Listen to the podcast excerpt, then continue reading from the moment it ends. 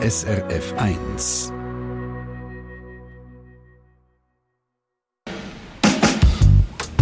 SRF 1 Doppelpunkt. Guten Abend und ganz herzlich willkommen zu der Hintergrundsendung Doppelpunkt, wo es heute um viel Geld geht und vor allem um die Leute, die das viele Geld haben. Und wenn ich jetzt sage, viel Geld, dann meine ich nicht mehrere hunderttausend Franken, sondern mehrere Millionen. In der Schweiz leben nämlich über 800'000 Leute, die Millionäre sind. Das sind über 10% der Schweizer Bevölkerung. In dieser Stunde erfahrt ihr von ein paar von denen, von sogenannten Mäzeninnen und Mäzenen oder Philanthropen, warum sie einen Teil von diesem Geld mit anderen teilen. Wer sind die Menschen? Was treibt sie an? Und wo sind die Grenzen? Also wo wird es problematisch, wenn reiche Menschen viel Geld einsetzen? Vis-à-vis -vis von mir Patricia Banzer, die die Sendung gemacht hat. Patricia, du sagst, es gibt immer mehr von solchen Geldgebern. Warum? Der Hauptgrund ist eigentlich ziemlich einfach, dass die Reichen immer reicher werden. Das ist schon seit einer Weile so und es geht, glaube ich, auch noch ein bisschen so weiter. Philanthropie, das ist immer eine Folge vom Überfluss. Also wenn viel Privatvermögen um ist, gibt es tendenziell einfach mehr, die können spenden oder wollen spenden. So über Stiftungen oder Schenkungen zum Beispiel. Und gerade auch jetzt in Corona-Zeit hat man ja immer wieder mal von grossen Spenden können lesen für Impfstoff, für Kultur. Ich habe da einen Artikel, wo drauf steht, ähm, da, Amag Erbin gibt 5 Millionen für Corona-Hilfe. Ich glaube, das ist eines von vielen Beispielen. Mhm. Also auch darum habe ich gefunden, ist eigentlich ein guter Zeitpunkt, um mal zu schauen, was das für Leute sind. Mhm. Und darum hast du die Sendung gemacht. Und spannend habe ich auch noch einen psychologischen Aspekt gefunden bei dieser Sendung. Du sagst, grosszügig sein, geben, etwas schenken, auch wenn sich das ökonomisch nicht lohnt, in Anführungszeichen, macht es glücklich. Ja, also das sage nicht ich, sondern das sagt eigentlich eine Studie, die der Uni Zürich durchgeführt worden ist, unter anderem vom Neuroökonom und Professor Philipp Dobler.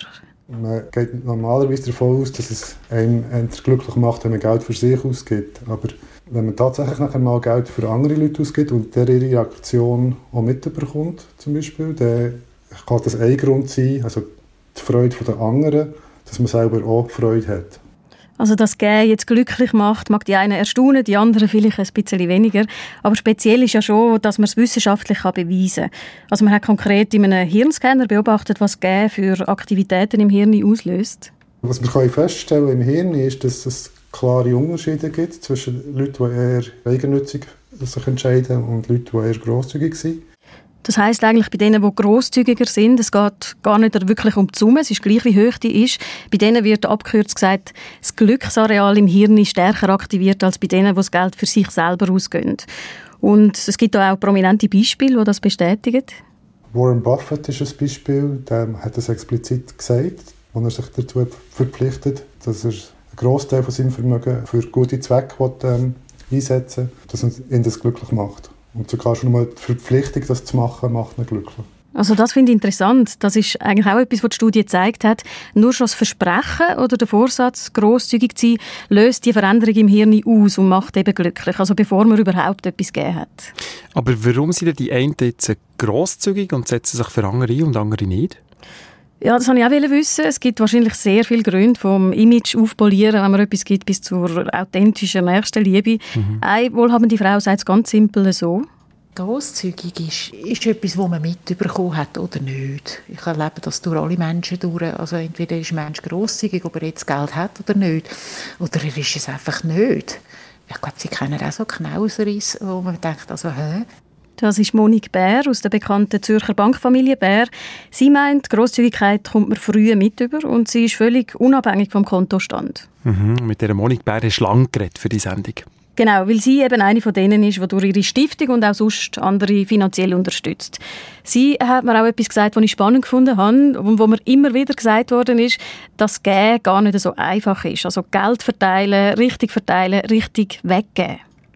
Du hast mir vorher gesagt, vor der Sendung, es ist gar nicht so einfach gewesen, eine reiche Person zu finden, die Auskunft gibt. Ja, ich habe mir das wirklich sehr viel einfacher vorgestellt. Ich habe viele Absagen bekommen, also viele, die größere Summen spenden, die wollen einfach unbekannt bleiben. Ich habe zwar mehrere lange Gespräche führen mit Leuten, die sich dann aber am Schluss dann gleich dagegen entschieden haben, öffentlich zu äußern, sich zu äußern. Warum? Ja, äh, also ich kann mal ein Beispiel machen von einer Frau, die ich länger, länger mit ihr geschwätzt habe, aus Basel. Sie hat eine sehr grosse Summe für eine kulturelle Institution gespendet. Und sie hat mir gesagt, der Grund ist einfach, dass sie nicht mehr mögen.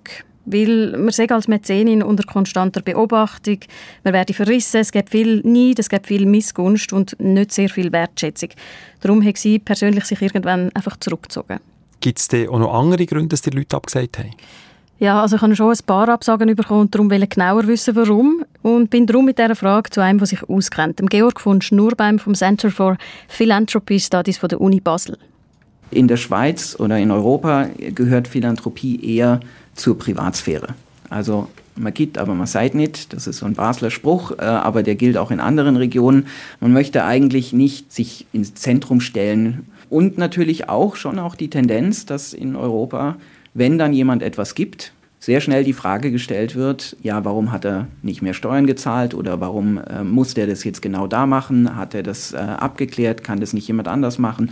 Und die ganze Tätigkeit oder das ganze Verhalten, der philanthropische Verhalten wird hier sehr viel kritischer gesehen als zum Beispiel in den USA. Wir hören jetzt in der Sendung «Deine Suche nach reichen Geldgebern» ihre Gründe, Geld wegzugeben und warum dass das gar nicht so einfach ist. Nur noch schnell Verständnisfrage, Patricia, zu den Begriffen Mäzen und Philanthropen. Wie, wie unterscheidet man das eigentlich genau? Also der Mäzen ist traditionell eigentlich einer, der etwas gibt, ohne dass er etwas dafür will, ohne eine Gegenleistung zu wählen. Meistens macht er oder unterstützt er Leute in den Bereich Kunst und Sport. Das hat man auch der Georg von Schnurbein erklärt. Der Ursprung des Begriffs ist Gaius Mäzenas, der im ersten Jahrhundert vor Christus in Rom gelebt hat und damals eben äh, Künstler wie Horaz oder Vigil unterstützt hat. Und als Dank haben sie ihm dann Lobeshymnen geschrieben die er im Wahlkampf in Rom eingesetzt hat. Bei Philanthropen ist das vielleicht ein bisschen anders. Das ist äh, ein breiterer Begriff. Das kann eben sein, dass jemand über eine eigene Stiftung tätig ist oder dass er auch sonst Projekte fördert, aber nicht unbedingt jetzt im Bereich von Kultur und Sport, sondern auch in Umwelt, Bildung, Forschung äh, oder Soziales. Grundsätzlich meint man mit Philanthropen eigentlich alle, die sich irgendwie für andere einsetzen, aber meistens meint man schon die sehr Reichen. Gut, das haben wir geklärt. Wir steigen ein. Mhm. Teil 1 von deinem Beitrag. Wenn man vom Mäzenatentum reden will, führt einem der Weg fast automatisch in die Kulturstadt Basel. Da wird traditionell viel Geld gegeben, etwa 0,3 Prozent der Bevölkerung, also der Basler Teig, hat da so viel Geld wie der Rest der Bevölkerung und ist eben spendefreudig. Darum gibt es da bei weitem die höchste Dichte an Stiftungen in der Schweiz und sehr viele Institutionen, die von Privaten finanziert sind. Am bekanntesten natürlich die Fondation Bähle oder das Schaulager, aber auch ähm, zum Beispiel das Dangeli Museum, das äh, von der Roche finanziert wird. Und wenn man die alle mal wegnimmt, dann hat Basel für die Größe der Stadt immer noch eine ansehnliche Museumslandschaft, aber es wäre sicher nicht die Museumsstadt der Schweiz. Viel gelesen und gehört hat man die letzten Jahre vom Berner Unternehmer und Mäzen Hans-Jörg Wies, der sehr viel Geld spendet. Der Berner Unternehmer und Milliardär Hans-Jörg Weiss überrascht die ganze Welt. Jetzt hat er eine neue, eine grosse Spende angekündigt. Mit einer Milliarde Dollar will er über seine Stiftung Landschaften erhalten und mehr schützen. Eine Milliarde für den Umweltschutz, das neben vielen anderen Spenden. Gut, das ist mal ein grosses Beispiel. Aber was für Möglichkeiten haben jetzt spendefreudige Menschen ganz allgemein, um ihr Geld wegzugeben? Option 1, Sie gehen es direkt an eine Person oder Institution. Option 2, Sie können natürlich auch eine Stiftung gründen. Das kann man in der Schweiz schon ab 25'000 Franken. Dann ist das Geld aber an einen Stiftungszweck gebunden und nicht mehr frei nach Lust und Laune einsetzbar. Man kann natürlich auch beides sein, Stifter und Mäzen, wie zum Beispiel der Hans-Jürg Weiss. Option 3, Sie wählen den moderneren Weg. Sie können auch zum Beispiel das Geld investierend einsetzen, dass Sie also sich Projekte suchen, wo Sie zum Beispiel mit Darlehen das Projekt unterstützen, später das Geld wieder zurückbekommen und das neu einsetzen können. Also Sie erhöhen damit die, die Hebelwirkung des Geldes. Und was der neueste Trend ist, wenn man jetzt in die USA schaut, dann gründen dort die, die reichen Silicon Valley-Gründer nicht mehr Stiftungen, sondern Unternehmen um ihre philanthropischen Aktivitäten umzusetzen, mit der Folge, dass sie eben nicht einer staatlichen Aufsicht unterliegen, sondern frei entscheiden können, was sie machen wollen. Das finde ich eigentlich das Schöne an der Philanthropie und am Mäzenatentum. Es gibt immer wieder neue Modelle, also in der Antike das Mäzenatentum, dann im Mittelalter die Fürsorgestiftung zum Beispiel, im 20. Jahrhundert dann die Förderstiftung und heute die Giving Pledge von Bill Gates. Aber trotzdem sind die anderen Formen immer erhalten geblieben. Also sie finden auch heute noch Mäzene, die einfach Geld geben und sagen, hier bitte, ähm, macht was und ich will meine Ruhe haben. Die gibt es noch, die sterben nicht aus. Die, die werden auch nie aussterben. Was sich verändert hat heute, ist die Frage ja, was bewirkt es denn? Also was macht es einen Unterschied? Ist es überhaupt sinnvoll, was wir hier tun? Heute ist man mehr auf Wirkung aus, wenn man Geld gibt. Man ist strategischer, man fragt sich also mehr, ob es wirklich ankommt. Rund um Philanthropie ist eine ganze Beratungsindustrie gewachsen.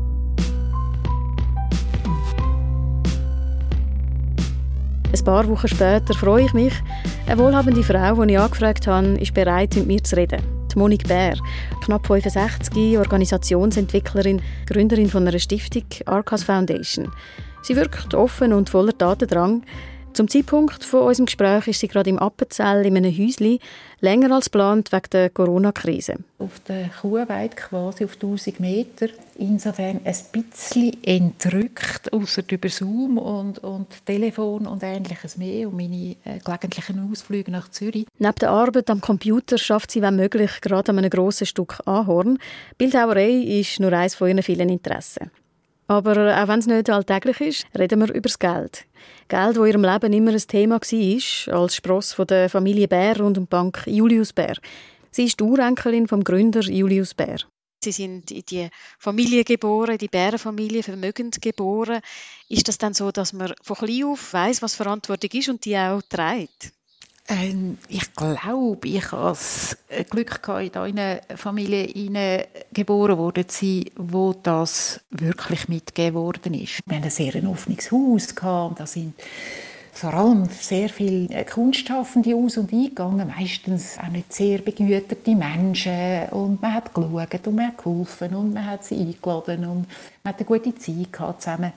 Es war so selbstverständlich, gewesen, dass man sich überlegt, wie man da andere teilhaben kann auf eine sinnvolle Art und Weise. Ich denke an eine Sendung im Schweizer Fernsehen, wo die Mercedes-Chefin Karin Stüber vor kurzem über ihr Vermögen geredet hat, das sie zum grössten Teil geerbt hat. Für mich ist es fast ein bisschen eine Leihgabe. Also ich würde mir jetzt nicht das Recht zusprechen, dass ich mit diesem Vermögen machen kann, was ich will. Das Vermögen als Leihgabe, sieht das Monique Bär auch so? Fast überall gesagt, Leihgabe finde ich eigentlich nur schön. Ja, es, ein, ein, ein guter Teil davon ist selbstverständlich Leihgabe, so sehe ich das auch.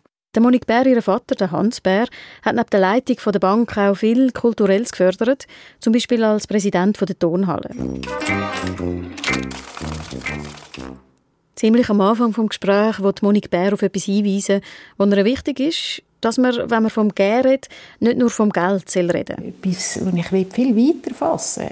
Andere haben eine Intelligenz, haben ein Talent, haben eine Begabung, haben, haben, haben eine Stärke, haben irgendetwas. Und ich glaube, alle Menschen, die gesegnet sind mit so etwas, haben eine gewisse Verpflichtung, ihre Gaben auch zu teilen. Oder? Finanzkraft ist eins, aber es gibt ja noch ganz viele andere Möglichkeiten von Geben geben etwas ganz Grundsätzliches, Überlebenswichtiges in unserem menschlichen Verhalten. In jeder Stufe der Gesellschaft kann man sich überlegen, was und wie man etwas könnte weitergeben könnte. Ich wollte wissen, wie das war, wie sich das angefühlt hat, als Tochter von dieser bekannten Familie aufzuwachsen, neben allem Positiven, das ein wohlhabendes Elternhaus sicher hat. Ist das auch eine Last ab und zu? In jungen Jahren ähm, ja, ist es äh, interessanterweise hauptsächlich eine Last gewesen, vielleicht ein Stück Schuldgefühl auch. Ähm, ich kann und andere haben nicht.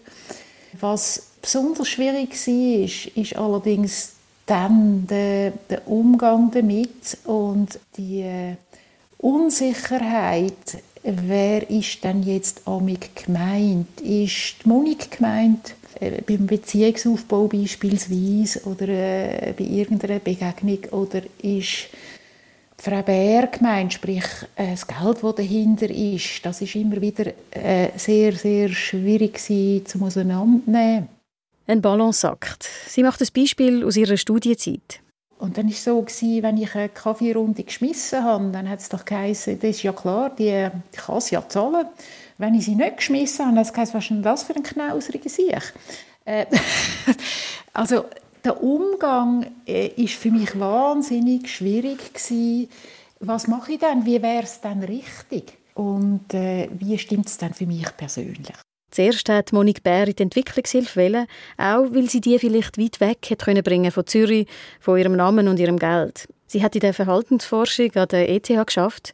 Dann sind verschiedene weitere Ausbildungen dazugekommen. Tanztherapie, Gesprächstherapie, dann Supervision und Organisationsentwicklung. Immer mehr hat sie sein Unternehmerische hineingezogen als Coach in Unternehmen oder im Non-Profit-Bereich. Heute sind ihre Themen soziale Integration, Nachhaltigkeit und Leadership. Geld haben, einen bekannten Namen tragen, auf den ersten Blick ein Geschenk. Für gewisse ist das definitiv so. Sie machen einfach, hinterfragen weniger. Für andere, wie auch für Monique Bär, hat es viel gebraucht, um einen guten Umgang damit zu finden. Sicher eine Standfestigkeit. Ähm, dass man nicht gerade ins Gewackeln, kommt, wenn man wieder mal Projektionsfläche ist oder äh, ein Vorurteil spürt. Ähm, braucht es einen gewissen Stand, dass es einem nicht gerade wieder umblaset. Also braucht es auch äh, eine gewisse Grosszügigkeit, die man muss entwickeln muss, so gegenüber den Vorurteilen oder den, den Äußerungen von anderen Leuten? Ähm, ja, insofern. Es ist eigentlich noch spannend, wenn man überlegt, dass es den vermögenden Menschen vielleicht gar nicht so unähnlich geht wie armen Menschen. Äh, beide, ähm, äh, äh beide sind doch mit Vorurteilen behaftet und haben vermutlich eine gewisse Scham- und Schuldgefühl-Thematik. Ich glaube, wenn es von allen Seiten ein bisschen mehr Grosszügigkeit gibt, wäre es doch deutlich einfacher. Gegeben hat Monique Bär schon immer. Jemandem ein Sandwich zahlt, 100 Franken in die Hand drückt, gratis Nachhilfe geben, eine Ausbildung ermöglicht. Das erste Grossprojekt war dann die Unterstützung vom Kinderzirkus Robinson. Zehn Jahre hat sie den schlussendlich unterstützt mit Geld und Netzwerk. Und äh, heute, statt dass er eingegangen ist, ist er nach wie vor gross und kräftig, der Kinderzirkus Robinson. Und ähm, ganz viele Kinder in Zürich gehen dort ein und aus. Und das war eigentlich mein, äh, mein Startprojekt gewesen. und bis heute, glaube ich, mein Sternli-Projekt, also im Sinne von äh, Freude.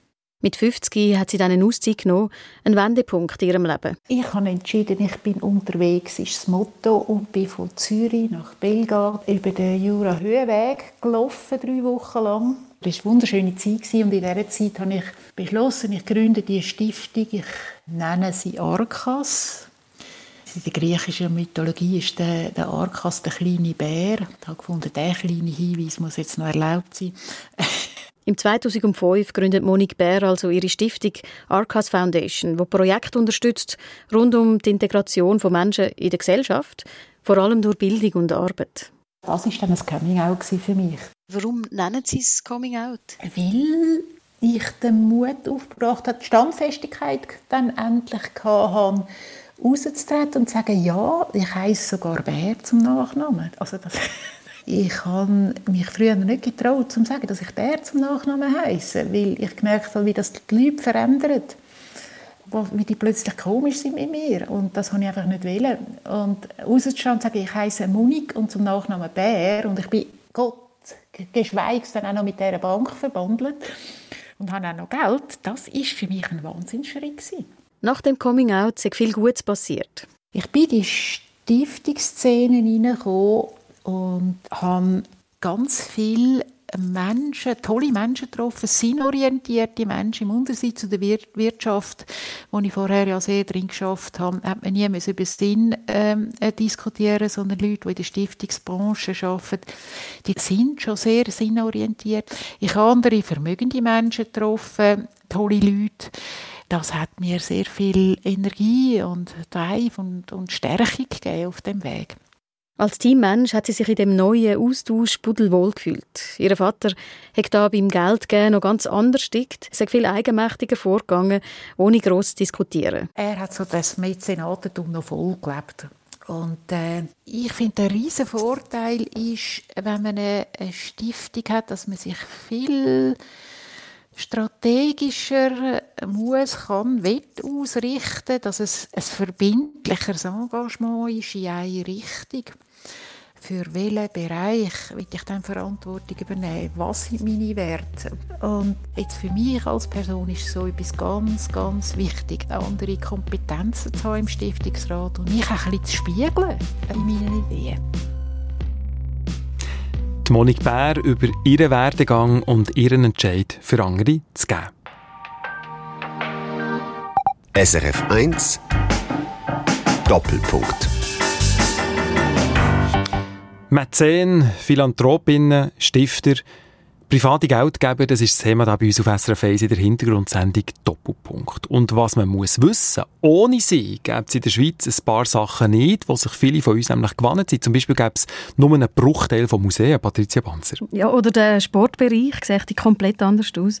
Es gibt eigentlich keinen Profi-Fußballclub zum Beispiel, der ohne private Unterstützung wird auskommen Etwas, was mir ist bleiben hängen, das haben wir vorher gehört, wenn man von Mäzeninnen und Mäzenen redet, denkt man schnell an Basel.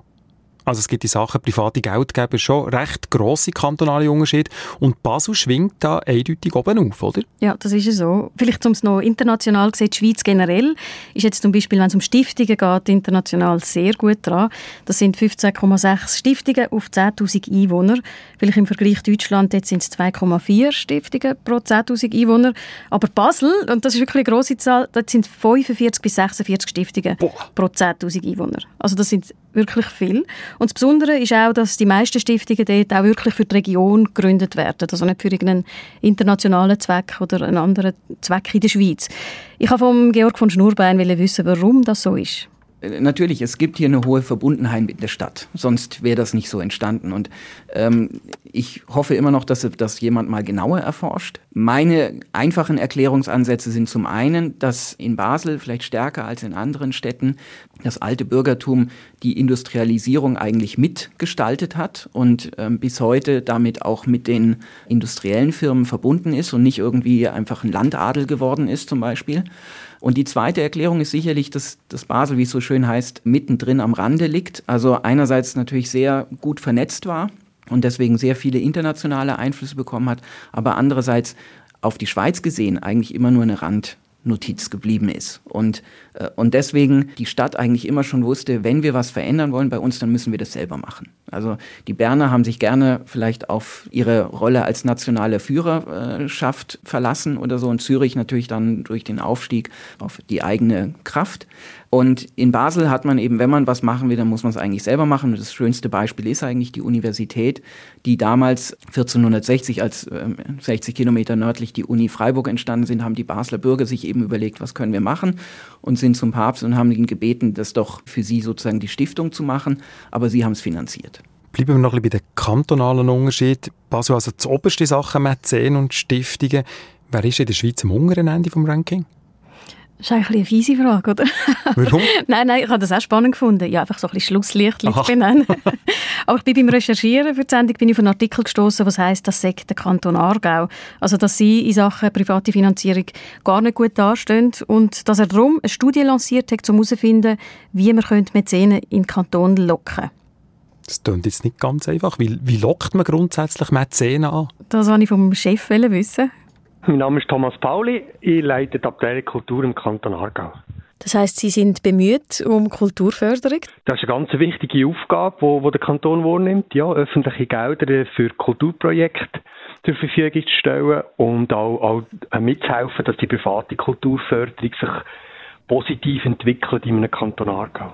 Der Thomas Pauli hat übrigens den Job gewechselt und ist seit letztem Monat Direktor vom Historischen Museum zu Bern. Das nur schnell zur Info. Gut, von ihm wollte ich zuerst wissen, wie er überhaupt auf die Idee gekommen ist für so eine Studie.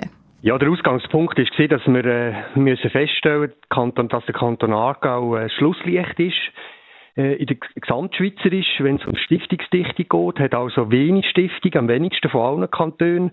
Und wir haben in dieser Studie zusammen mit dem Kanton Bern, der auch unterdurchschnittlich ist in diesem Bereich, haben wir zusammen herausfinden, was sind echt Gründe dass das so ist und was man von Kantonsseite dagegen könnte tun in einer natürlich langfristigen Perspektive. Wenn Sie sagen, es ist Schlusslichtli, also sind das massive Unterschiede, die Sie da gesehen haben? Ja, es ist massiv. Ja, also gut, wenn man es mit den Besten vergleicht, bei Basel-Stadt oder Kanton Genf, ist das, ist das massiv, ja. Sie haben darum eine Agentur beauftragt, haben Gespräche geführt mit Mäzenen und Stiftungen und haben so einiges erfahren.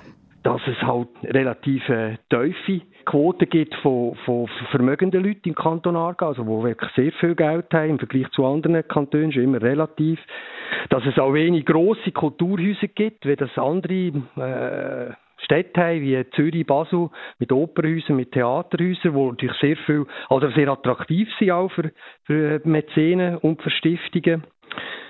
Oder auch, dass äh, man bisher wenig gemacht hat im Bereich Anerkennung von Mäzenen, dass man denen vom Kanton aus auch, auch eine gewisse Wertschätzung gegenüberbringt, dass man auch wenig macht, um, um das Thema Breite in der Bevölkerung kommunikativ zu lancieren.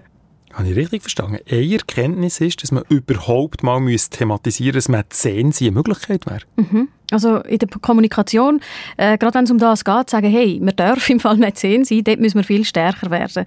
Also überhaupt aufzeigen, welche Projekte gibt es und welche werden von wem jetzt schon gefördert. Damit auch das Bewusstsein äh, entsteht, dass das ist eine Aufgabe von, von der Gesellschaft von allen eigentlich, wenn man eine lebendige Kultur wette. Kommunikation scheint mir ganz ein wichtiger Punkt zu sein. Das ist, das ist ein Thema, wo, wo bisher völlig ein Schattendasein äh, gefristet hat äh, und, und das müssen wir mehr als Licht holen, da, da, um, um andere auch zu motivieren, in diesem Bereich tätig zu werden. Und das auch wertschätzen, weil es ist etwas, wo, wo absolut wichtig ist, weil der Staat allein kann das nicht leisten.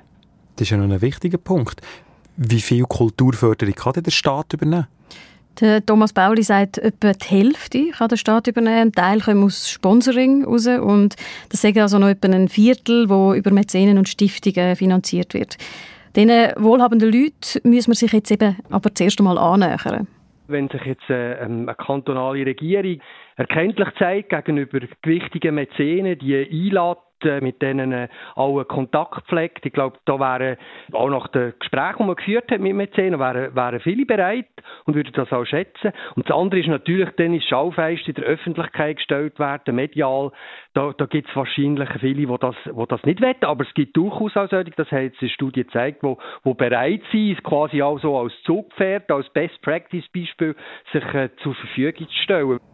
Es bräuchte jetzt vor allem eine gute Strategie, wie man auf sie zugeht. Da schaut man ein bisschen ab von anderen Kantonen. Also Genf mache ich das zum Beispiel super. Die gehen offensiv auf Mäzenen zu und pflegen ein gutes Netzwerk mit ihnen. Eine Idee ist auch, einen Dachverband zu machen. Das mache ich der Kanton Graubünden zum Beispiel, wo sich Reiche daran wenden können, die helfen aber zum Beispiel kein eigenes Netzwerk haben.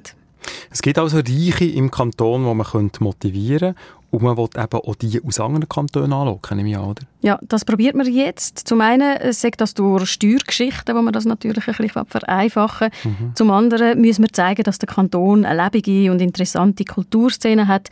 Und da bräuchte es darum auch vom Staat noch ein paar Investitionen. Ganz grundsätzlich hat er mir erklärt, sei es so, dass private Geldgeber am liebsten in neue, also in, in innovative Projekte investieren.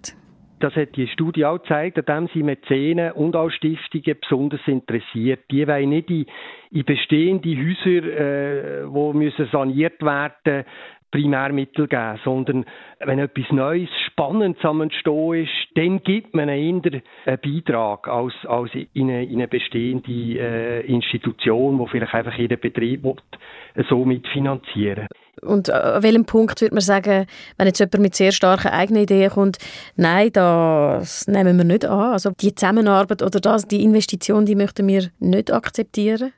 Das ist jetzt sehr eine theoretische Frage. Das ist mir leider noch nie passiert. dass, wir, da, dass jetzt jemand ist und, und, und quasi schon das Köfferli mitgenommen hat und dann möchte ich gerne ein Projekt äh, realisieren. Äh, ich weiß nicht, wo da die rote Linie, da gibt es wahrscheinlich schon welche, aber äh, wo, woher kommt das Geld, ist natürlich auch ein Thema, wenn man Spenden ent, ent, entgegennimmt. Mhm. Das ist fast ein Wunschgedanke. Jemand mit dem Köfferli kommt, einfach das Geld herlegt und sagt, voilà, ich möchte gerne investieren. Das also die Sicht von der Abteilung Kultur im Kanton Aargau über die Mäzenen, wie man sie anlockt und wo vielleicht auch die Grenzen wären von so einem privaten Engagement. Von diesen Grenzen erfahrt ihr dann im Verlauf dieser Sendung noch mehr. Wir wechseln wieder die Zeiten zu denen, die das Geld haben und hören den zweiten Teil vom Podcast über reiche Leute und die spannende Frage, warum es gar nicht so einfach ist, Geld loszuwerden.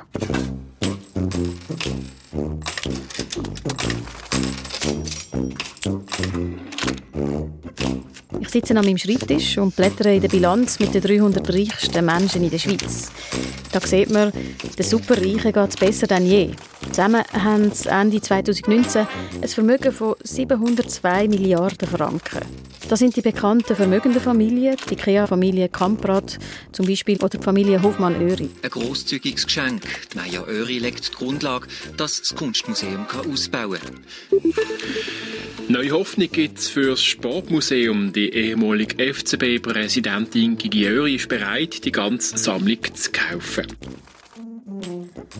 Aber da sind auch viele neue Superreiche aus der Managerklasse. Das private Vermögen wächst und wächst, damit auch das Potenzial für grosse Spenden. Aber nur weil sie mehr Geld haben, ganz dann auch wirklich mehr. Ich warte auf einen Anruf von einer Frau, die mir diese Frage sicher beantworten kann. Elisa Bortoluzzi-Dubach. Sie bestätigen, das Mäzenatentum, die Philanthropie boomt, weil das private Vermögen wächst. Und ja, ihre Zahlen sind eindrücklich. In den nächsten Jahren findet der größte Vermögensübertrag in der Geschichte der Menschheit statt.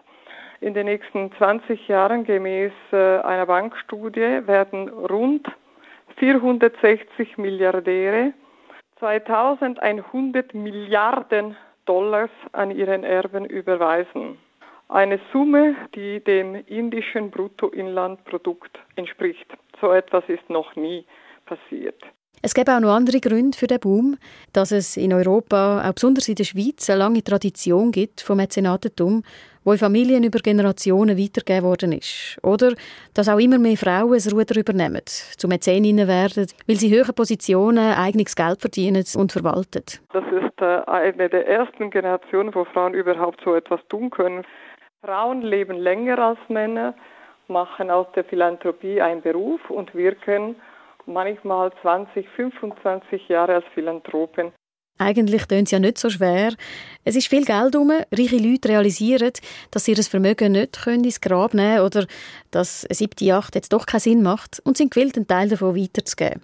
Es gibt viele Berater, die ihnen helfen, wie. Aber trotzdem... Ein guter Mäzen zu sein, ist anspruchsvoll. Aber warum? Erstens, wenn man sehr reich ist und öffentlich spendet, exponiert man sich. Es gibt Lob, aber auch Kritik. Leute, die sicher anklopfen und auch Geld wollen. Dann ist jedes Investment auch ein Risiko. Es ist nicht immer einfach, gute Projekte auszulesen, die auch nachhaltig sind. Der Schuss kann hinten raus, der Ruf kann darunter leiden. Und was auch nicht zu unterschätzen ist, ist eine gute Beziehung zu dem, was Geld überkommt, sagt Elisa Bortoluzzi-Dubach. Das heißt zum Beispiel, man muss gut kommunizieren, was die Erwartungen, die Rollen sind.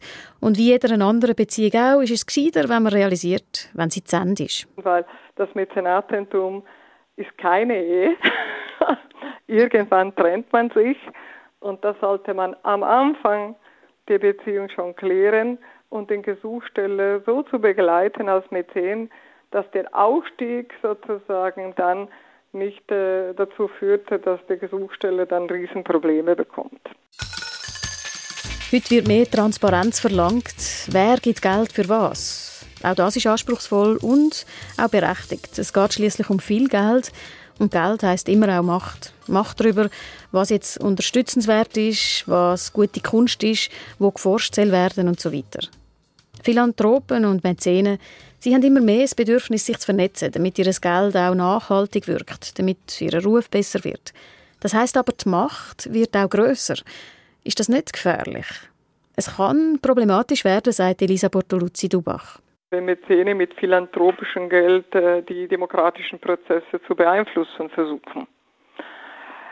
Das ist äh, eine große Frage. Wie viel Philanthropie ist in einem Land zulässig?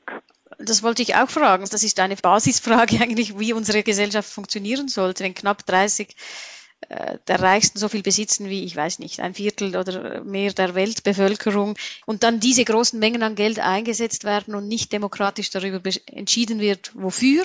Wo ist da die Grenze? Meinen Sie das? Ja, ich meine genau das. Ich meine, darum habe ich dafür plädiert, dass eine Debatte in der Gesellschaft stattfindet.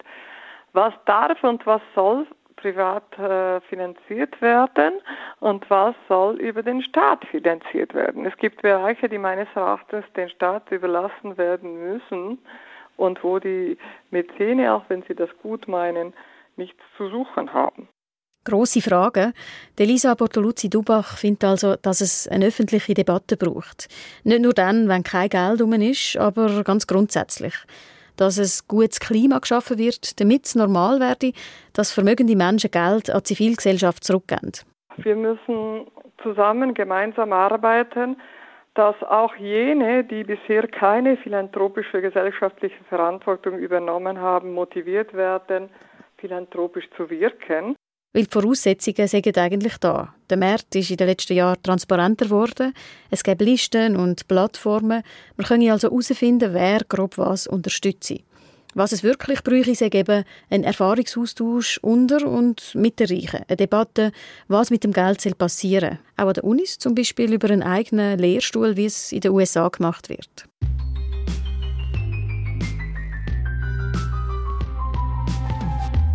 Das bringt mich zurück zu der Monique Bär, die vor 15 Jahren ihre Stiftung gegründet hat und sich so nach vielen Jahren öffentlich geoutet hat, wie sie sagt, als reiche Person und Mitglied der Bank Bär Familie.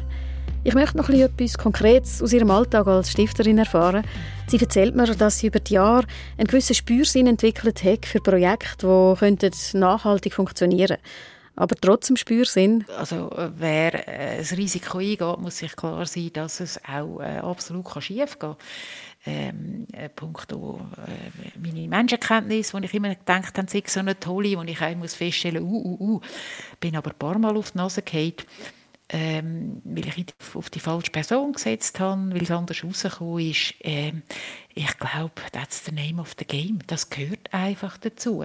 Man muss sich jedes Mal ganz genau überlegen, wie man gibt. Ist es ein Netzwerk, das ich geben kann? Ist es eine Verbindung, die ich schaffen kann? Ist es ein persönliches Gespräch, das ich geben kann? Ist es, äh, oder sind es jetzt tatsächlich Finanzen? Und dann was? Ist es gut, jetzt ein Darlehen zu geben? Ist es gut, einfach zu sagen, weißt du was, ich zahle dir die Ausbildung? Ist es gut? Äh, und so weiter. Das sind, sind immer alles wichtige Abwägungen, die man treffen muss. Die Monique Bär macht ein Beispiel von einem Projekt, das funktioniert, das die Arcas Foundation seit sieben Jahren unterstützt. Es heißt Gartengold. Das sind die zwei Studenten, da hat es Gartengold noch nicht gegeben, auf uns zugekommen und haben eingegeben für 5000 Franken. Sie wollen da so etwas und haben ihre Idee erzählt. Den zwei Studenten ist aufgefallen, dass viele Äpfel im späteren Herbst, ohne geerntet zu werden, von den Bäumen fallen. Die Idee war, aus diesen ungenützten Äpfeln sollen natürliche Äpfelsaft gemacht werden. Und zwar sollen so auch noch Arbeitsplätze geschaffen werden.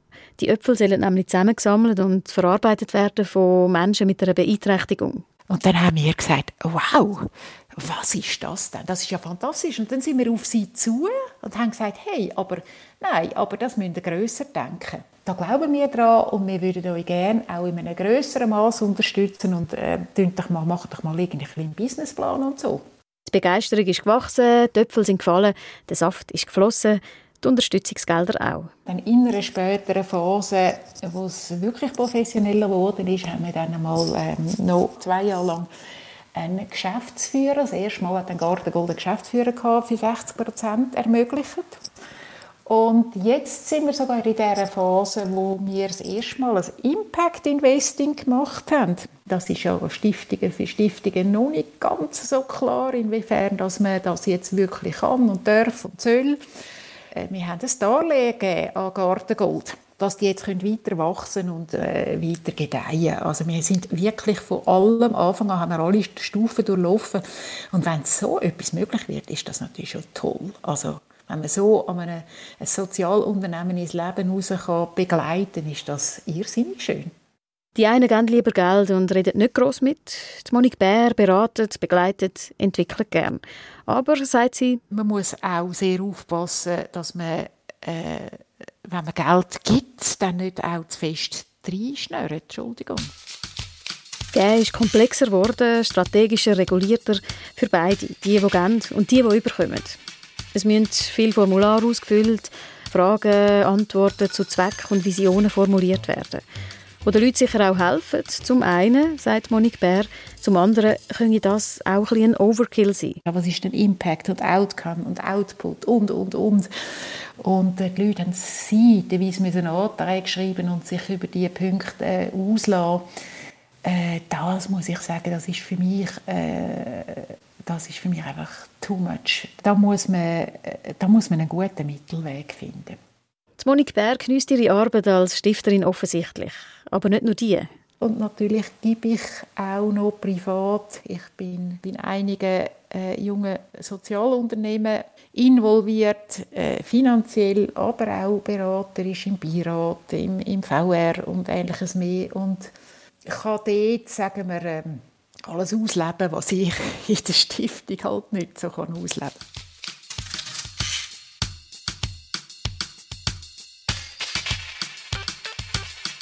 Monique Bär ist eine von vielen vermögenden Leuten, die andere unterstützen wollen. Und ich merke gerade, dass ich eine wichtige Frage noch nicht wirklich gestellt habe, die ich zum Schluss gerne stellen möchte. Warum geben denn die Menschen ihr Geld überhaupt weg? Einfach weil sie zu viel davon haben? Der Georg von Schnurbein vom Center for Philanthropic Studies sagt. Also wir sprechen da von Motivbündeln. Also meistens ist es nicht nur ein Grund, sondern es gibt verschiedene Gründe. Einerseits, dass man etwas in der Gesellschaft gestalten will, dass man persönliche Vorlieben hat, ein persönliches Hobby, das man weiterführen will und äh, das auch andere interessiert. Es kann aber auch ein, sehr häufig ist es auch ein persönlicher Schicksalsschlag. Also gerade Unterstützung von Forschung bei Medizin äh, hat häufig den Hintergrund, dass es da einen persönlichen Bezug gibt.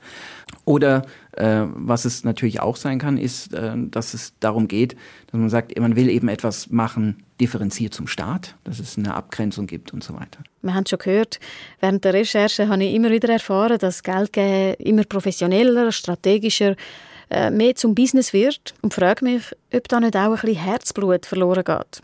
Im Gegenteil, sagt Elisa Bortoluzzi-Dubach, die Frau, die Mäzene beratet. Also alle Umfragen und Studien weisen darauf hin, dass das Herz, die Religion, die Leidenschaft für ein Thema die wichtigsten Auslöser sind für ein mäzenatischen Engagement. Nach wie vor. Einer der wichtigsten Gründe ist und bleibt hoffentlich, anderen helfen gibt einem ein gutes Gefühl. Professor Fehr hat vor einigen Jahren an der Universität Zürich äh, die Effekte, die Wirkung der Großzügigkeit äh, untersucht und dabei bewiesen, dass Großzügigkeit tatsächlich glücklicher macht. Und Großzügigkeit ist zwar sicher auch Charaktersache, aber sie kommt auch von außen. Das heißt konkret, Leute, die später zu Mäzeninnen oder Philanthropen werden, haben häufig ein erstes Vorbild in der Kindheit gehabt. Alle Mäzene und Mäzeninnen, uneingeschränkte, mit dem ich zu tun hatte, hatten entweder in der Familie oder im Freundeskreis eine Person, die sie inspiriert hat. Oftmals ist es die Großmutter, der Großvater, die Mutter, der Vater. Es gibt immer eine Person, die muss nicht zwingend eine reiche Person sein, die sozusagen dazu geführt hat, dass man sich mit dieser Thematik überhaupt äh, auseinandergesetzt hat. Und alles, was nachher kommt, äh, das ist, äh, das kommt viel später. Aber äh, es ist äh, in der Kindheit dass eigentlich die ersten Impulse kommen, die dann das Leben eines Philanthropen nachhaltig beeinflussen. Wie das auch bei der Monik Bär der Fall war. Es braucht Inspiration, Großzügigkeit, Selbstvertrauen, Vertrauen in andere, dass sie etwas Gescheites mit dem Geld anstellen und vielleicht auch eine Portion Vernunft. Selbstverständlich ist es äh, ein Stück auch ein Vernunftssache, die Relationen zu sehen und zu sagen, was brauche ich denn zum Leben und äh, was ist denn mit dem Rest? Jetzt in meiner Situation, ich bin kinderlos und ich kann auch nicht mehr als dreimal am Tag essen. Also, und dann ist etwas gut. das ist zu sagen. Äh, aber komm, also, dann äh, hopp und, und schauen, was, wo ist es denn jetzt auch gebraucht und wo ist es nötig. Und, wo ist jetzt einfach wichtig, dass, dass das hinkommt, diese Leihgabe, wie es Frau Stüber so schön gesagt hat.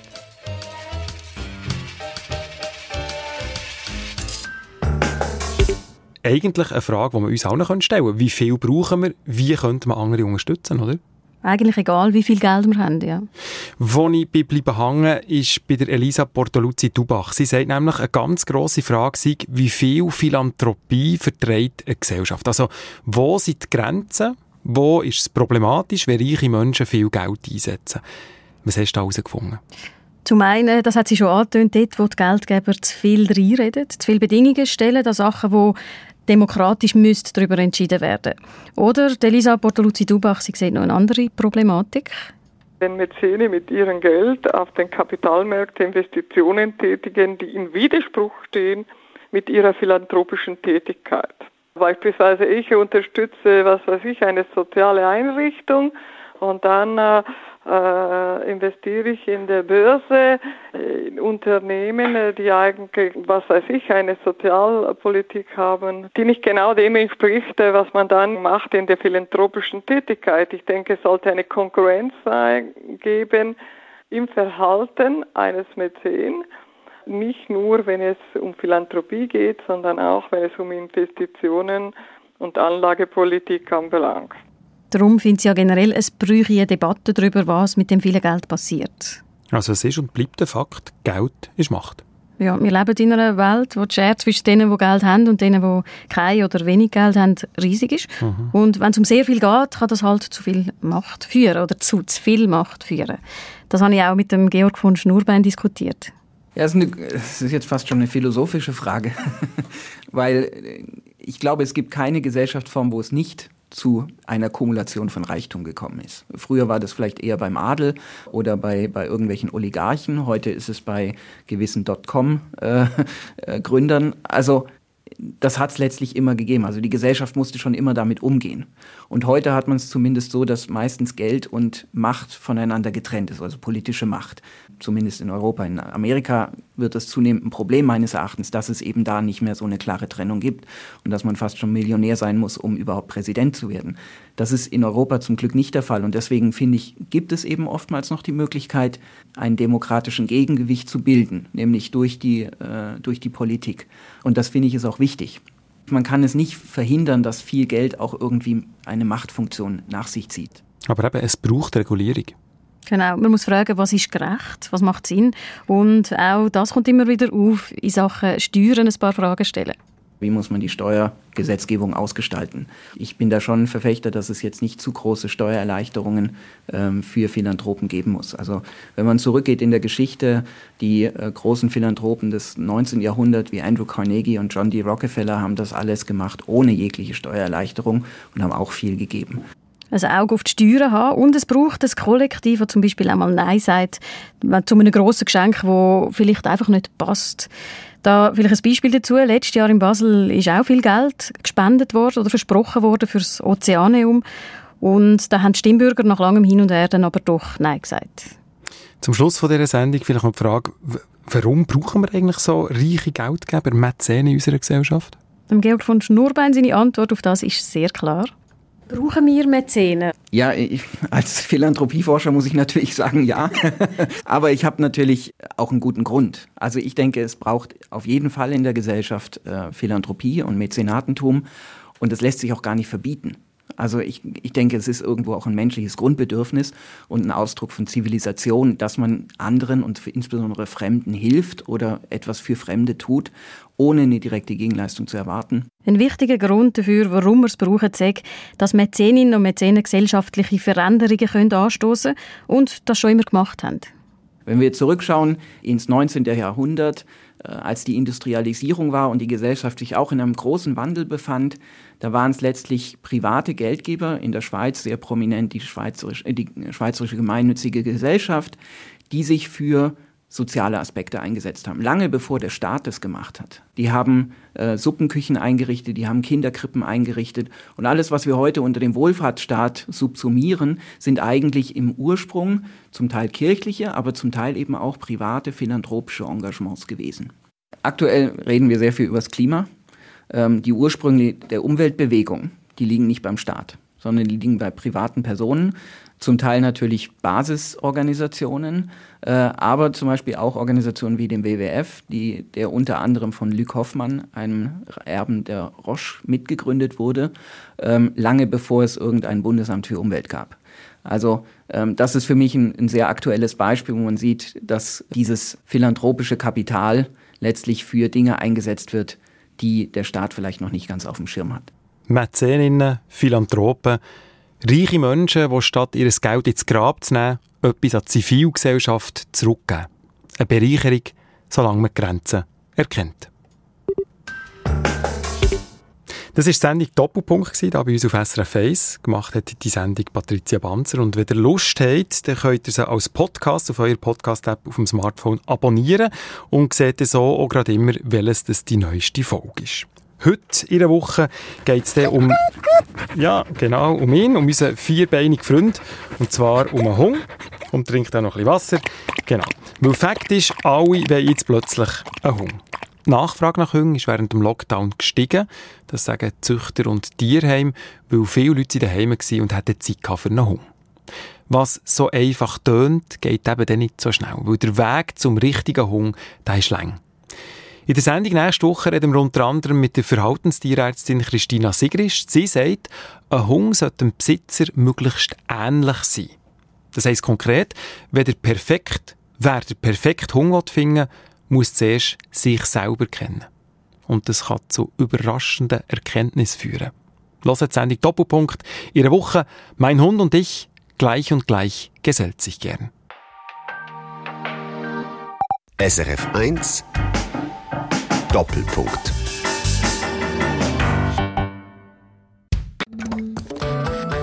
Eine Sendung von SRF 1. Mehr Informationen und Podcasts auf srf1.ch.